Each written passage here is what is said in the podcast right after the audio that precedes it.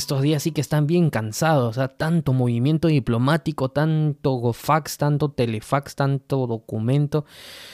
Creo que hoy día también nos vamos a quedar hasta tarde, Daniela. Bueno, es que es la vida de los auxiliares de diplomático y también de los diplomáticos. Ves al embajador, al cónsul, a todos trabajando hasta tarde. No es tan fácil como sentarse en una oficina y redactar algunos documentos y ya está. No, hay que estar ahí en todas y más que nada en esta etapa que pues dicen que se respiran aires de guerra, ¿no? Por toda Europa.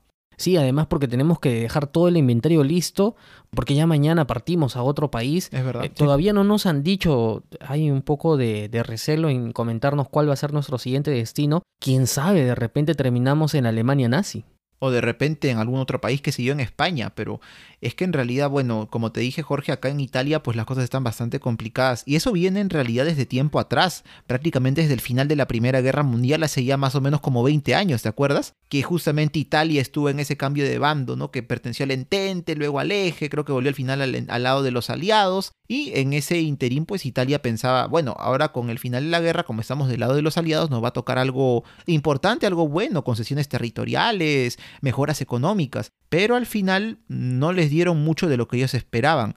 Solo unos pequeños territorios por ahí en la zona norte, ¿no? Este, creo que unas islas por ahí, me parece, pero nada más de lo que ellos esperaban. Y su situación económica tampoco mejoró, lo que conllevó a que esto se convirtiera en un país bastante convulsionado.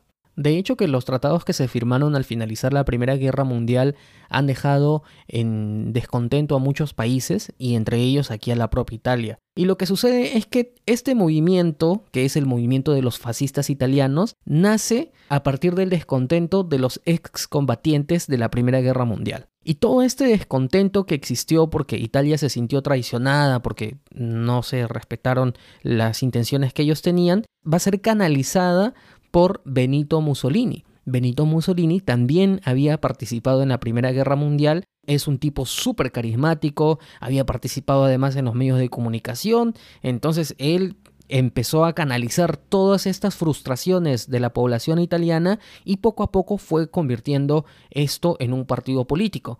Y además este partido político renegaba de todo, ¿no? Porque renegaba del comunismo, que además había cierta influencia a partir de la Revolución Rusa, eh, pero además renegaba del propio capitalismo, ¿no? Entonces decía, ni el capitalismo, ni el marxismo o comunismo... Ni la democracia eh, tampoco. van a sacar... Claro, ni la democracia, nada va a sacar adelante a Italia. Quien va a sacar a Italia adelante soy yo, ¿no? Que, que él propone pues un tipo de nuevo movimiento aunque al principio pareciera que no está muy claro cuáles son realmente sus ideas, pero él va a organizar a muchísimas personas en toda Italia que además se visten de una manera bastante peculiar, ¿no, Daniel? Porque hemos visto aquí en los registros fotográficos y todo que ellos se vestían con las camisas negras. Sí, incluso me acuerdo que hace unos años me encontré con uno de ellos en la calle y yo por hacerle broma le dije, ¿qué estás de luto? Casi me matan. Son bastante violentos, de verdad. Y sí, se visten de esa forma, por eso le dicen los camisas negras. Y mira, Jorge, me acuerdo que eso empezó hace tiempo, antes que nosotros llegáramos aquí a Italia, en donde en la ciudad de Milán, que está al norte, en el año 1919. Y este grupo en un inicio se llamó los Fasci di Combattimento. Era un grupo en realidad con un carácter, como se le llama, paramilitar y con estas características que tú dices, ¿no? Anti muchas cosas, anticomunista, antidemocrático ultranacionalista, eso sí, porque para ellos la patria está por encima de todo y sobre todo que la obediencia y la disciplina. Creen que de esa forma, con una disciplina militar prácticamente férrea, es que, y claro, creyendo ciegamente en el duce, es decir, en el líder, en Mussolini en este caso, es que se va a lograr hacer surgir a Italia de, los, de lo mal que quedó pues luego de la Primera Guerra Mundial. Y así con este grupo, que claro que fue creciendo cada vez más, es que Mussolini ya para el año, me acuerdo, 1922, es que logra tener ya cierto poder. Tanto así que ya en esa época, a fines del año 22, logra hacer una marcha sobre Roma. ¿Para qué? Para, entre comillas, convencer a quien al rey de Italia, al rey Víctor Manuel III, para que se le entregue el poder al mismo Mussolini. Al final el rey, bueno, por algún motivo de repente era simpatizada con ellos o veía que le convenía o no quería mostrarse combativos, pues aceptó y así es que Mussolini prácticamente tomó el poder en toda Italia a partir de ese año. Sí, pero de lo que he escuchado también, lo que pasa es que, claro, era un poco difícil oponerse a todas estas circunstancias porque la escalada de violencia que se sucedió en toda Italia era realmente atroz. Las personas empezaron a cometer vandalismos, saqueos y todos bajo la idea de que Mussolini llegue al poder, que es justamente lo que al final va a ocurrir. Obviamente que tú has visto que Mussolini es un tipo súper carismático y obviamente que en esos momentos también lo era.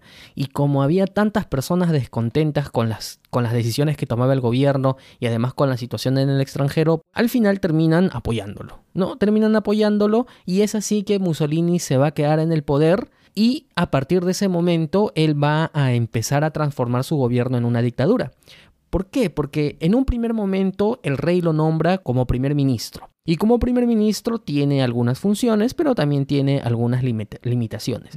Pero mira nada más en el primer discurso que realiza Mussolini ante la Cámara de Diputados, que es así algo como el Congreso, él dice, con 300.000 jóvenes armados totalmente, decididos a todos y preparados casi místicamente a ejecutar cualquier orden mía, puedo castigar a cualquiera que haya difamado e intentado ensuciar el fascismo. Mm. Puedo hacer de esta aula sorda y gris un campamento de soldados. Podía echar al cierre el Parlamento y constituir un gobierno exclusivamente de fascistas. Podía, pero no he querido, al menos en este primer momento. Oh, con la, con la pata en alto, no diré ni la pierna, la pata en alto. Sí, sí, él fue con todo. Y es así como va a institucionalizar a estas camisas negras en 1923 y los va a convertir en la milicia voluntaria per la sicurezza nacional. Ah, bien, en italiano. ¿ah? en Nuestro, nuestro español tradicional es la milicia voluntaria para la seguridad nacional. Mm. Y es así cuando cuando él empieza a, realizar también cambios legislativos con el fin de tener la mayoría en el Congreso y poco a poco hacerse con más poder, más poder, más poder. Pero claro, Mussolini va a enfrentar muchas cosas, entre ellos la crisis económica de la posguerra, porque la Primera Guerra Mundial afectó a todos los países europeos y cada uno de ellos hizo lo propio. Lo que pasa pues que Mussolini hay que hablar aquí bajito, ¿no? Porque tú sabes que las paredes oyen. Sí, sí, sí, Pero en realidad, pues Mussolini no es la persona más ilustrada del mundo, ¿no? no. Y las medidas en economía no es que hayan sido las mejores.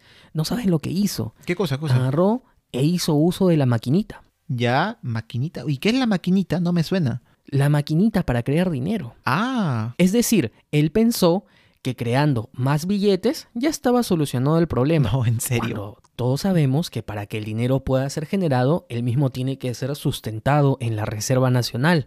No se puede inventar el dinero del aire. Claro que no. Si no, todos, todos ya tendríamos, todos los países tendríamos todo solucionado y así solo fuera a crear billetes tras billetes, claro. Claro, y esto originó una superinflación y al final lo que hizo fue tomar medidas eh, radicales. Por ejemplo, creó un impuesto a los hombres solteros. Uy, ya fuimos ya.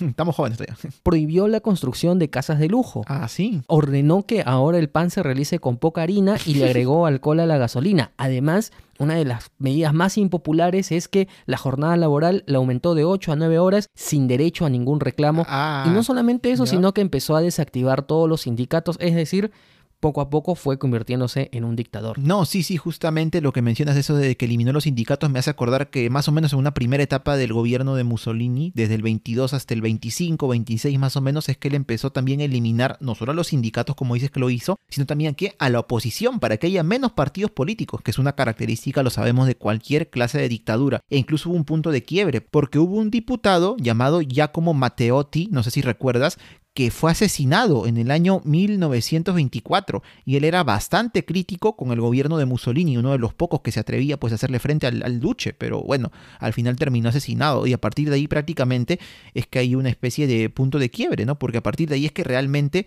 eh, ya en el siguiente año, siguientes dos años, se crea un estado ya totalitario, con la oposición eliminada, con los partidos políticos que ya no existen, se convierte el, el partido de Mussolini en el partido único aquí en Italia y ya pues tienen el campo libre para gobernar ya en forma de dictadura total y de la manera en que les place. Y es a partir de aquí también que el Estado ya empieza a intervenir y controlar la economía, porque lo que hubo antes, Jorge, no sé si recuerdas, es una especie de liberalización de la economía. En cambio ahora, como te dije, el Estado pues está tratando de controlar incluso eso, pero además, a partir de aquí, más o menos en estos últimos años, es que ha empezado el acercamiento de Mussolini con líderes de otros países, entre ellos con el mismo Hitler en Alemania, lo cual pues a muchas personas nos tiene bastante contrariados porque sabemos lo que eso puede significar. Sí, lo que sucede es que cuando Mussolini entra, su discurso básicamente es tapar o corregir los errores que se habían cometido con la finalización de la Primera Guerra Mundial. Es por eso que una vez que él llega, le interesa mucho empezar a llegar a acuerdos con otros países para tener una situación más ventajosa en todo el panorama europeo.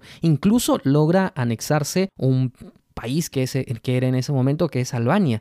Lo logra anexar. En ese momento no existía la ONU, sino existía la Liga de Naciones, y la Liga de Naciones le dice, bueno, está bien, hazlo. Claro, la ONU ya viene en nuestro tiempo, acuérdate, no es muy alto, ¿eh? todavía años después. Claro, y además de ello tiene colonias en África y también es su intención anexarse más territorio, todo con la idea de ser una nación cada vez más poderosa. E incluso, efectivamente, logra anexarse un país en África. Sí, claro, logra anexar la zona de Etiopía en África, porque también he escuchado que una de las intenciones de Mussolini, tú sabes cómo es el de así de, de, que quiere cada vez cosas más importantes, más grandes, es supuestamente fundar una nueva Roma, hacer de Italia un nuevo imperio romano, ¿te imaginas? Bueno, a este paso no es por nada, pero dudo bastante que lo logre, ¿ah? conociéndolo. Bueno, en realidad nadie sabe lo que va a pasar, porque aquí lo que se respira, lo que se respira son aires de guerra.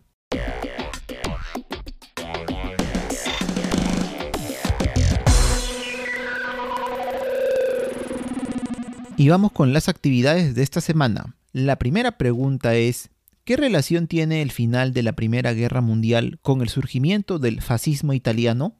La segunda pregunta es, ¿de qué manera Mussolini llegó al poder? Y la tercera pregunta es, ¿cuáles fueron las medidas que tomó Mussolini una vez que llegó al poder en Italia? Muy bien amigos, hemos llegado al final de este episodio. Nos reencontramos la próxima semana. Si les ha gustado nuestro episodio, no se olviden de compartirlo. Nos escuchamos. Chau. Si te gusta nuestro podcast y te gusta recorrer junto a nosotros por las rutas de la curiosidad, te invitamos a apoyarnos en nuestro Patreon. Patreon es una plataforma que permite colaborar directamente con productores y artistas.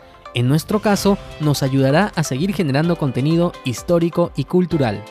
Puedes encontrarnos en patreon.com slash por las rutas de la curiosidad